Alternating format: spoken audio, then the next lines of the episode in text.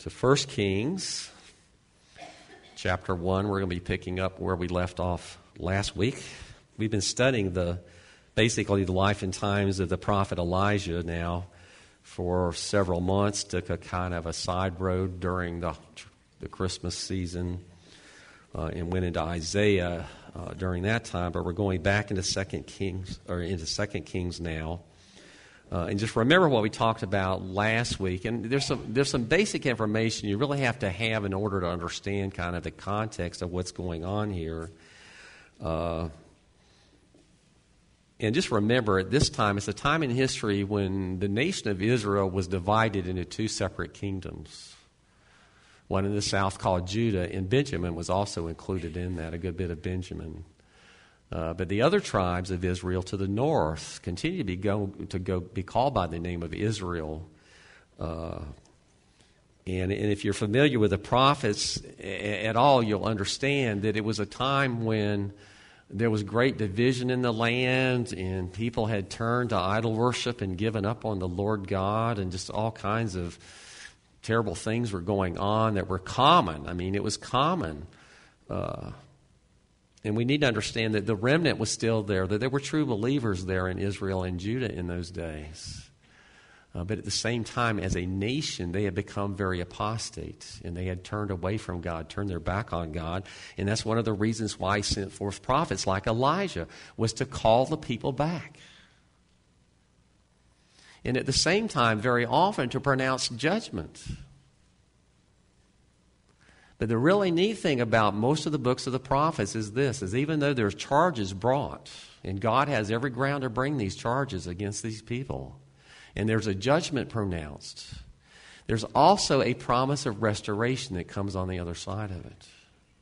And we see that as a reflection of salvation, right? I mean, we were there. We were apostate. We were apart from God. But He's restored us to being part of his kingdom, to his family. Uh, just remember, as we began last week, the king Hazael is the son of Ahab. Ahab was the king that came before him and was very wicked. And he's noted in places in Scripture as being the wicked, most wicked king that ever ruled over Israel uh, and all of that. And his wife's name was Jezebel, and she was just as he was probably worse than her husband was. Uh, and all of that. And Elijah went forth and he stood against them. He spoke against them in God's name, in you know God's word giving to Elijah, speaking uh, against uh, the king and his wife and, and the apostasy of Israel uh, over and over again. But now Ahab has died, and so is uh, Jezebel hasn't died yet, but she will shortly. Uh, and Ahaziah, the son of Ahab, is ruling in his place. And as we read last week, the first few verses, that Ahaziah had fallen through a lattice uh, grating in the floor of the palace, evidently, and he was very seriously injured in doing that to the point that he was in fear that he was going to die as a result of his injuries. And so what he does is he sends messengers to inquire. He sends messengers to Ekron, which is actually basically in the land of Judah at that point, point in time. So he's going outside of Israel uh, to inquire as to whether he would recover from his injuries or not to the god of Beelzebub, the god of Ekron. Amazing thing. And God had sent the prophet Elijah to intercept them along the way and say to them, Is it, and this is a message not to the messengers, but a message to Ahaz or Ahaziah himself. Uh, is it because there is no God in Israel you're going to consult with Beelzebub, Bub, the god of Ekron? And that is where we pick up this morning with verse 4. Now, therefore, uh, thus says the Lord, you shall not come down from the bed where you have gone up, you shall surely die. Then Elijah departed. When the messengers returned to him, he said to them, Why have you returned? And they said to him, A man came to meet us and said to us, Go return to the king who sent you, and say to, to him, Thus says the Lord, is because there is is it because there is no God in Israel that you are sending to inquire of Beelzebub, the god of Ekron? Therefore, you shall not come down from the bed where you have gone up, but shall surely die. And he said to them, What kind of man was he who came up to meet you and spoke these words to you? And they answered him, He was a hairy man with a leather girdle bound around his loins. And he said, It is Elijah uh, the Tishbite.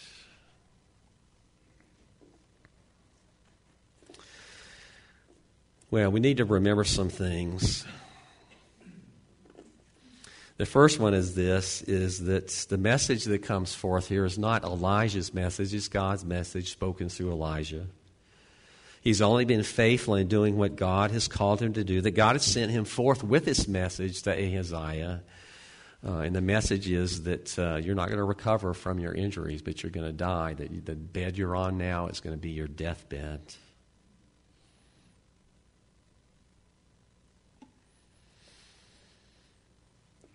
So, what is going on here? Well, there are a lot of things that we can consider, and uh, one of the things that I thought was interesting about it is this: is Ahaziah does not ask or send these messengers to the so-called god of Ekron, Beelzebub, and ask that he be healed.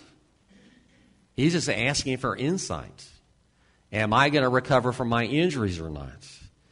That's kind of an amazing thing because you would think that probably that would be the most thing concern on his mind is that he be healed from from from all of it. So so basically, in a sense, it's almost like he's sending these these messengers to have his fortune read, so he knows he'll know what the outcome is. Now we understand this; even the little ones among us understand this. It's quite human to hope for healing when we're injured or when we're sick or anything like that. Like I shared before you this morning that we had the flu this week, and let me tell you, I was sicker than I've been in a very long time.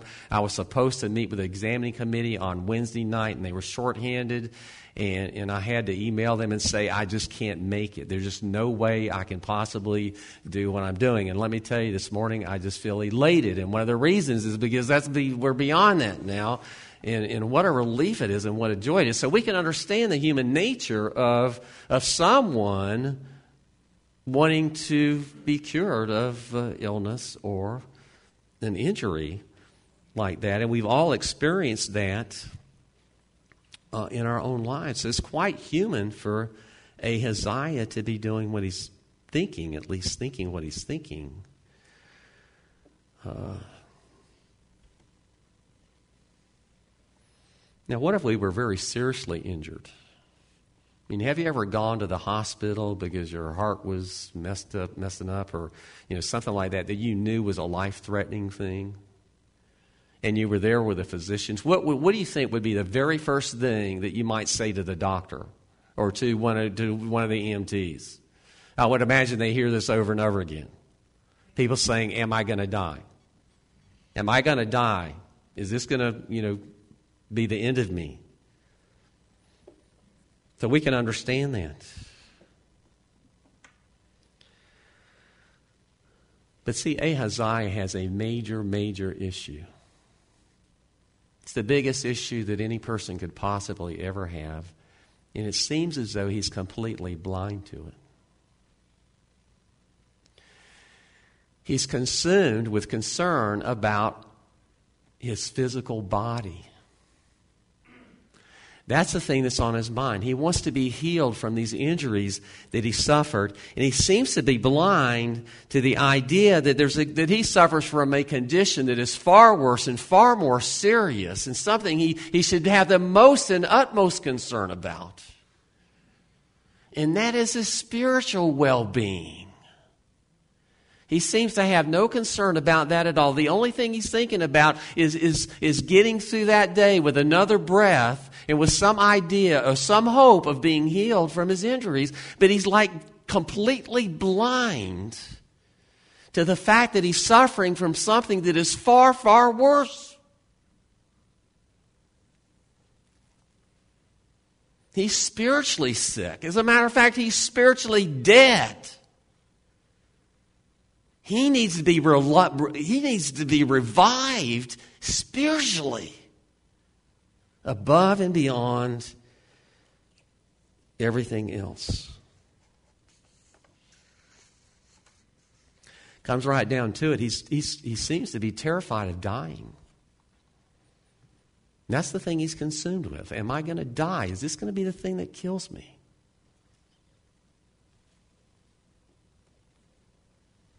He sees death as his very greatest enemy.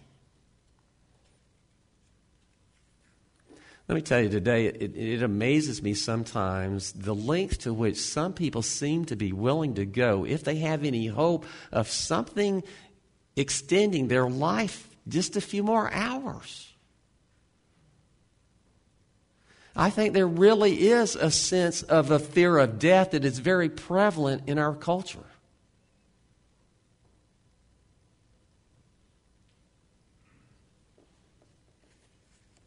Now, we've talked over the weeks as we were remembering the birth and, and, and all of the things that are encompassed by the Christmas celebration. That, and we spoke about how, the, how Jesus, the light, had come into the darkness in order to lead us out of the darkness. And that he'd come to set the captives free. But let me just remind us this morning that he's come for a lot of reasons. One of the, maybe the main reason is that he would overcome the power of death over us.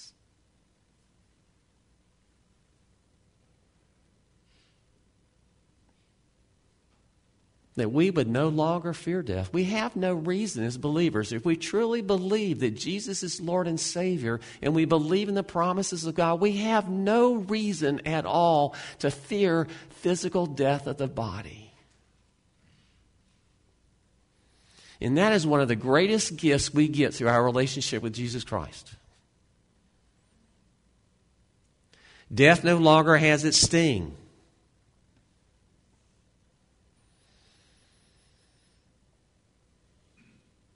On the other hand, people that don't know Jesus Christ have every reason to fear death. And very often they do, and for very good reason they do.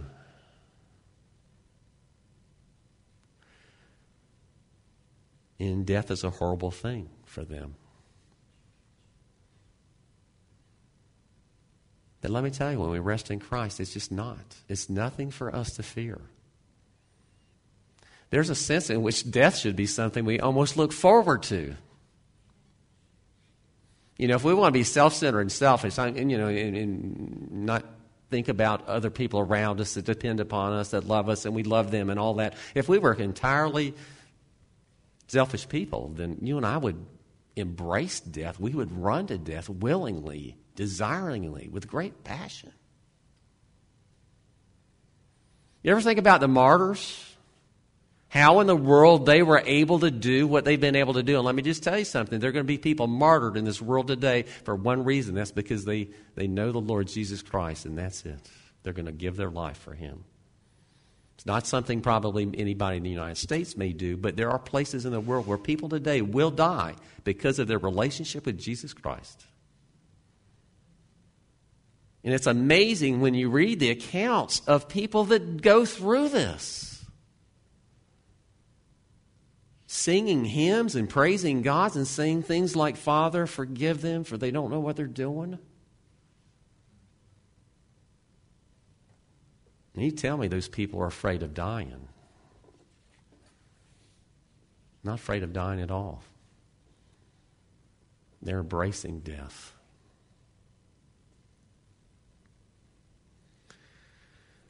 because that day they will be with Jesus in paradise.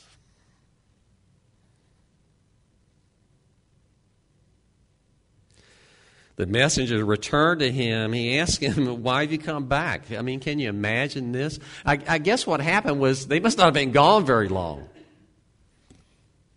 And maybe Ahaziah was not that brilliant a guy, but he understood that it took so much time to go to Ekron and to come back, and not near enough time had passed by for these messengers to have gone and done what he asked them to do.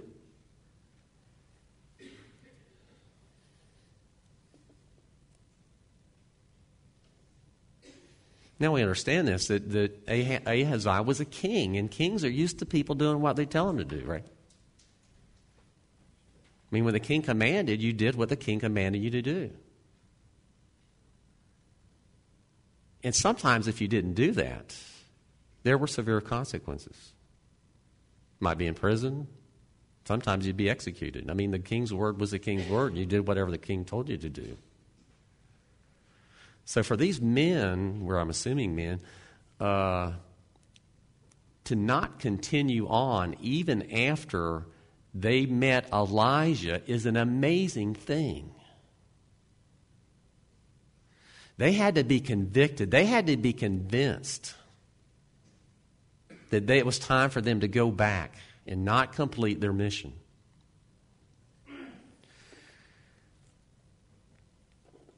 And what I would say to you is this is so it's one of the examples of how amazingly persuasive the Word of God is. Even sometimes on ears that are not necessarily ready to hear it.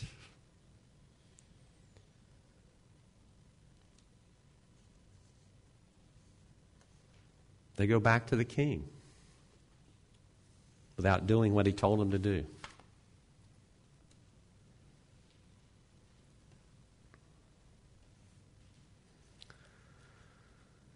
Elijah was truly a messenger of God. And see, the thing about it is, is what God has done in this is He's taken Ahaziah's messengers and He has made them now His messengers to carry His message back to the king. So, who's in control here? Ahaziah?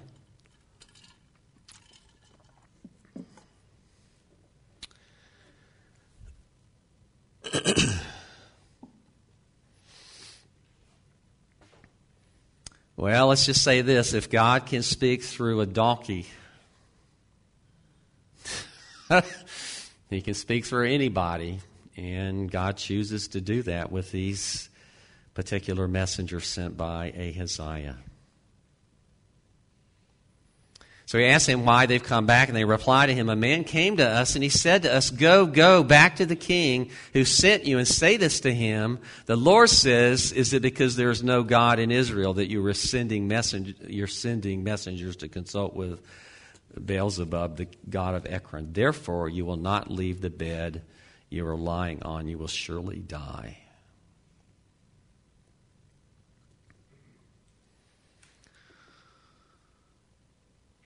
We need to understand we're talking about a different generation here.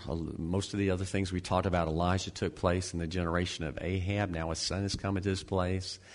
Uh, and we have no way of knowing exactly how much Ahaziah knew about Elijah.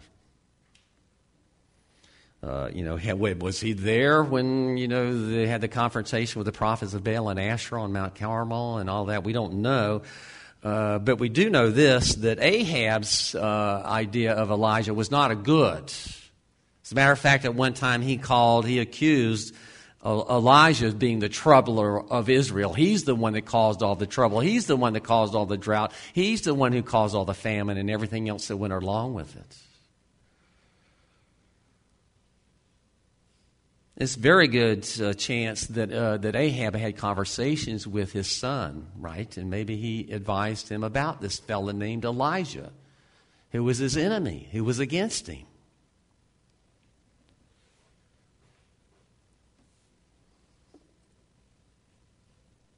Did these men have any knowledge of Elijah themselves? Well, it'd be hard not to, I think when you just consider some things, and one of those is the phenomenal things that Elijah's done.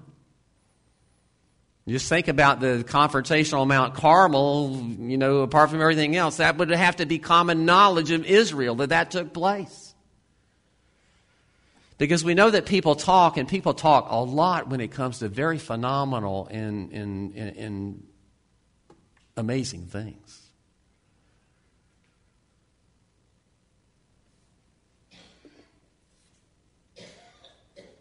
Go back to the king, and they did. And the message is not what Ahaziah was hoping for.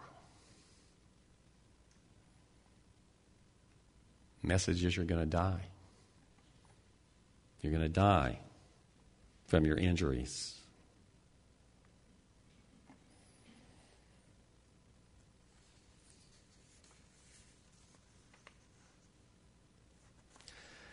The interesting thing is this is in the Hebrew, it basically says you're going to die, die.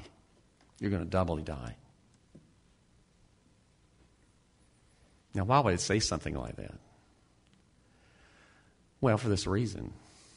Remember, we talked about repetition in Scripture. You see, repetition in Scripture is a way of emphasizing something, the importance of something, the certainty of something.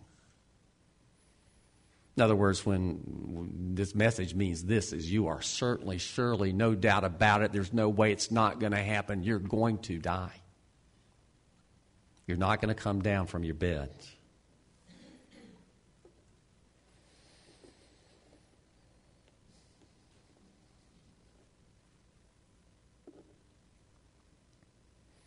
I think there's also a part of this. Who here loves pain? Anybody here just get up this morning and say, Gosh, I just hope I have a bunch of pain today. I just love it. I feed on it. Just give me as much as I can handle. I want it. I want it. Give it to me.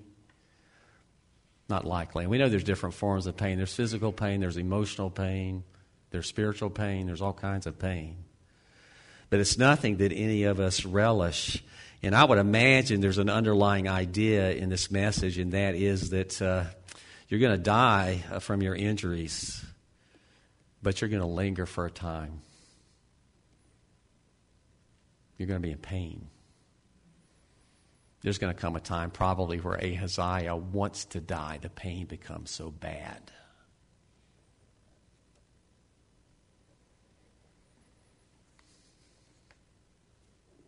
but he dies. And the thing about it is, is we know the rest of the story, and that is what, what, what Elijah says, what God says through Elijah is exactly what happens. He dies from his injuries. And that's a sad thing, but at the same time, how much sadder is it that he died in spiritual death? Because those who know the Lord Jesus Christ as he said to the thief on the cross, I believe this is true for every one of us, that he says to us, Today you will be with me in paradise. But we understand that it's not that way for people who do not know the Lord Jesus Christ. That it's a terrifying thing to fall into the hands of the angry God, that we read in Hebrews.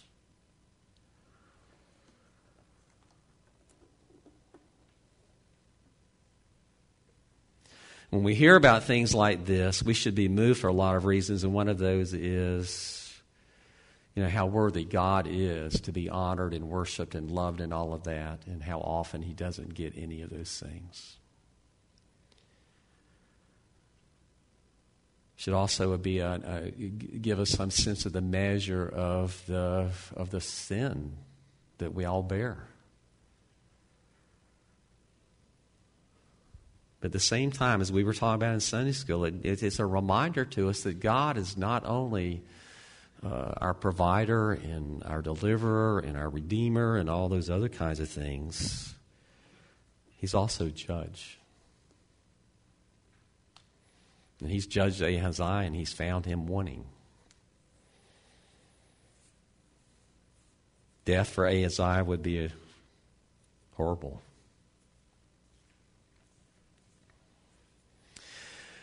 And he asked him, What manner of man came to meet you and told you these things? Now, the particular word there that is translated as manner can be type or kind, but it's very rarely. As a matter of fact, if that's true in this particular case, it's the only place in the Old Testament that's what this particular Hebrew word means. More often, it means things that have to do with judgment or governing. In other words, what I would say to you, maybe a better translation of this would be what judge of man came to meet you. Now, does that sound a lot like maybe a title that might be ascribed to Elijah? Wasn't he God's messenger? And very often that message had been a message of judgment.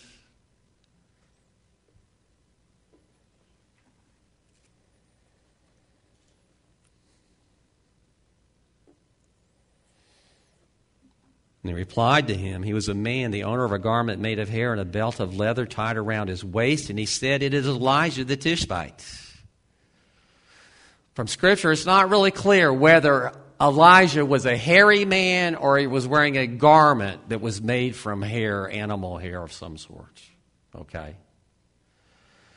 Uh, the thing I want you to glean from this most of all is this is there was something about the attire of Elijah that set him apart from everybody else. He didn't wear the normal stuff that everybody else did. So that people would even they would know it as Elijah just by describing his dress.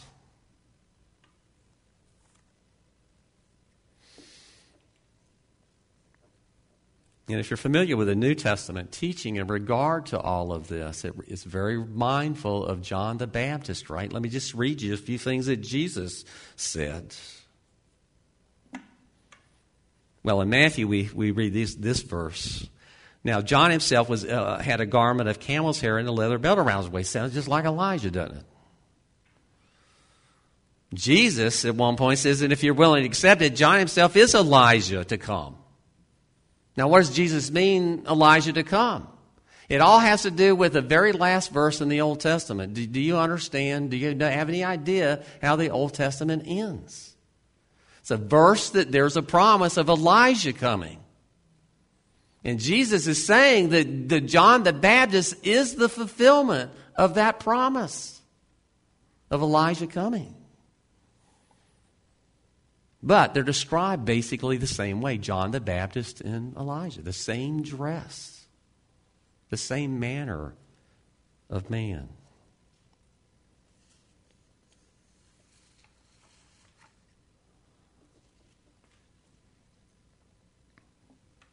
But it comes down to this, and that is that Elijah stood out like a sore thumb, just based upon the way he dressed. Probably a lot of people looked upon him as a weirdo. You know, he dresses different than everybody else. Just all kinds of things. Can you imagine the conversations that went on about Elijah? People see him walking down the road. The interesting thing is this is that when uh, the messengers just say describing, then Ahaziah knows exactly who they're talking about. It is Elijah the Tishbite just based upon their description of his dress.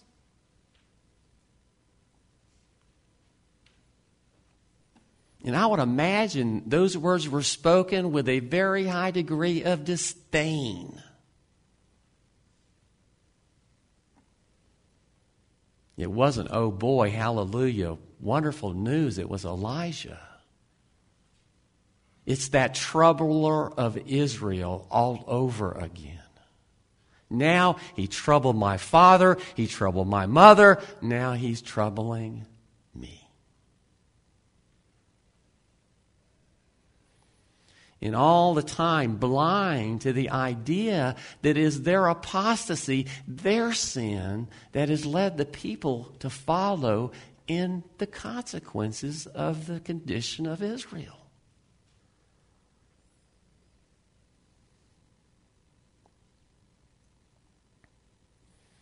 Well, I'd say there was something that even more importantly set Elijah apart in his time, and that was his sense of morality.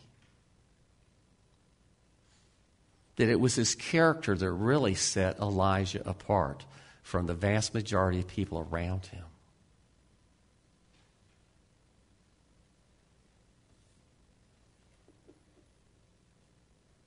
I mean, you're talking here about a government that was sanctioning idol worship, a government, a king, a monarchy of Israel that encouraged the people to be idol worshippers. And who himself practiced the same thing.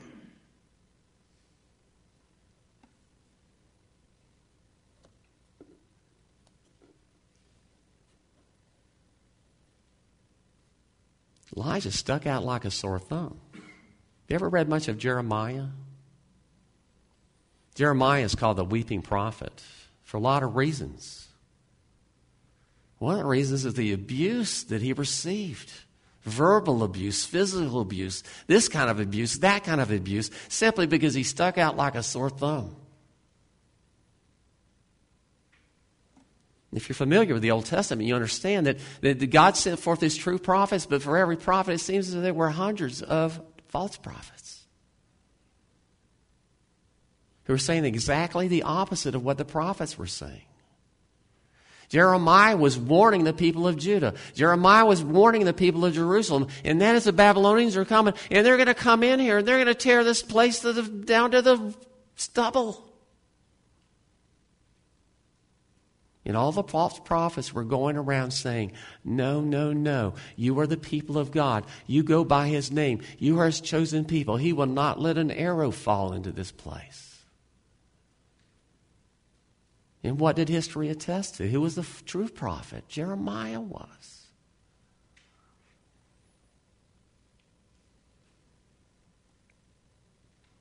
They were very unpopular people in their time and in their day, my friends. They probably didn't have a lot of buddies. They didn't have a large social group that they were part of. Sometimes, like we, we saw with Elijah, he was isolated. He lived in isolation by himself for lengthy periods of time. Sometimes they were hunted. Elijah was hunted by Ahab and Jezebel to take his life.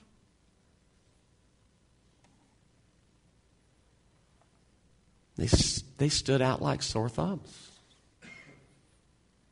in a culture, in a world that was very contrary to their understanding of everything.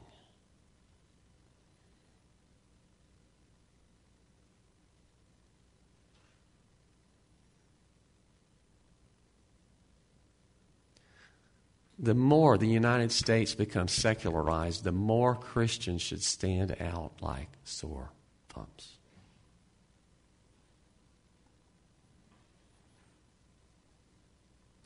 there's a sense in which people should know where we're coming from and, and, and all of that just by our demeanor, just by the things that they see us do or don't do, by the things they hear us say or not say.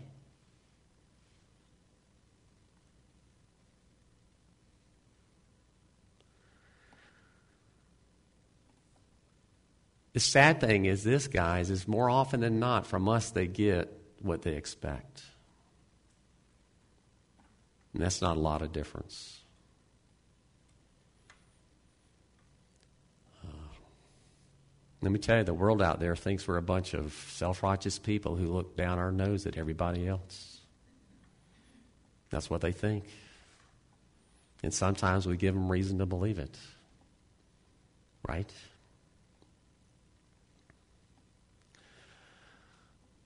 The challenge, guys, is this is to be Elijah in our day. Be like Elijah in our day. To be lights in the darkness. To be salt. Jesus calls us to be light. Jesus calls us to be salt. Well, let me ask you something. Have you ever had salt rubbed in a wound? Does it feel good? So sometimes, no matter how you say what you say, if you say the right thing, it's going to come across as being abrasive to some people.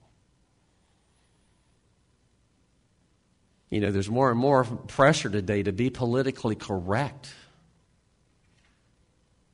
Lori and I were watching something one night, and it was, it was absolutely laughable. It was laughable what was going on here. This sense that today you're not even supposed to say good morning to someone or ask someone how their day is going or this, that, or the other because they may be offended by it. And we're going, at the end of it, we're going, how in the world would you ever even talk to anybody? Because anything you say might be offensive to somebody for some crazy reason. See, that's how the world's becoming.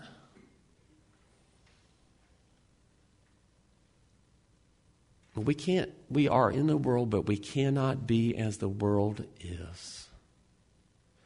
That you and I are the greatest testimony, or one of the greatest testimonies of the power of God working in the lives of sinners.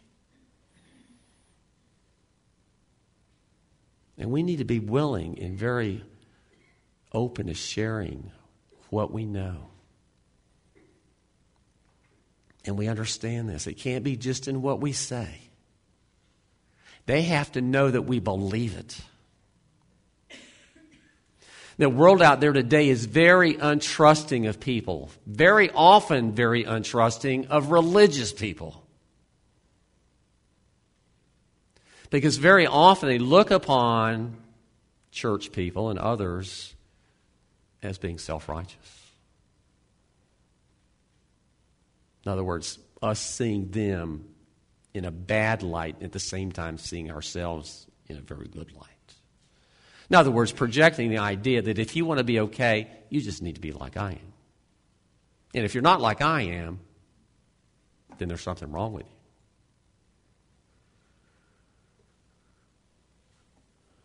We have the most important, the most beautiful, the most wonderful, the greatest message that people have ever, ever had to carry. the message of salvation through Jesus Christ to sinners such as we. See, Brown said this one time. You've heard me say it before, and I just think there's a lot of wisdom in it. And he said this He said, The world is never going to take us seriously about sin, its sin, until we're honest with it about our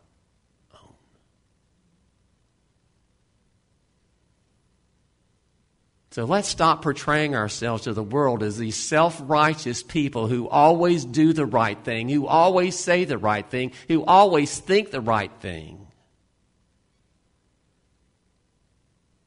They need to know that we are sinners. And the only difference is this is we know. We know that. But we also know that Jesus has covered our sins. See, that's the only difference. The only thing you and I amount to is we're just beggars telling other beggars where to find bread. That's all it comes down to.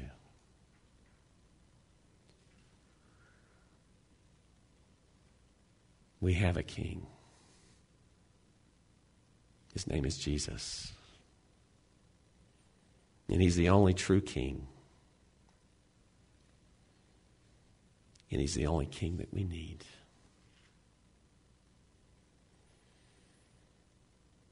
Amen.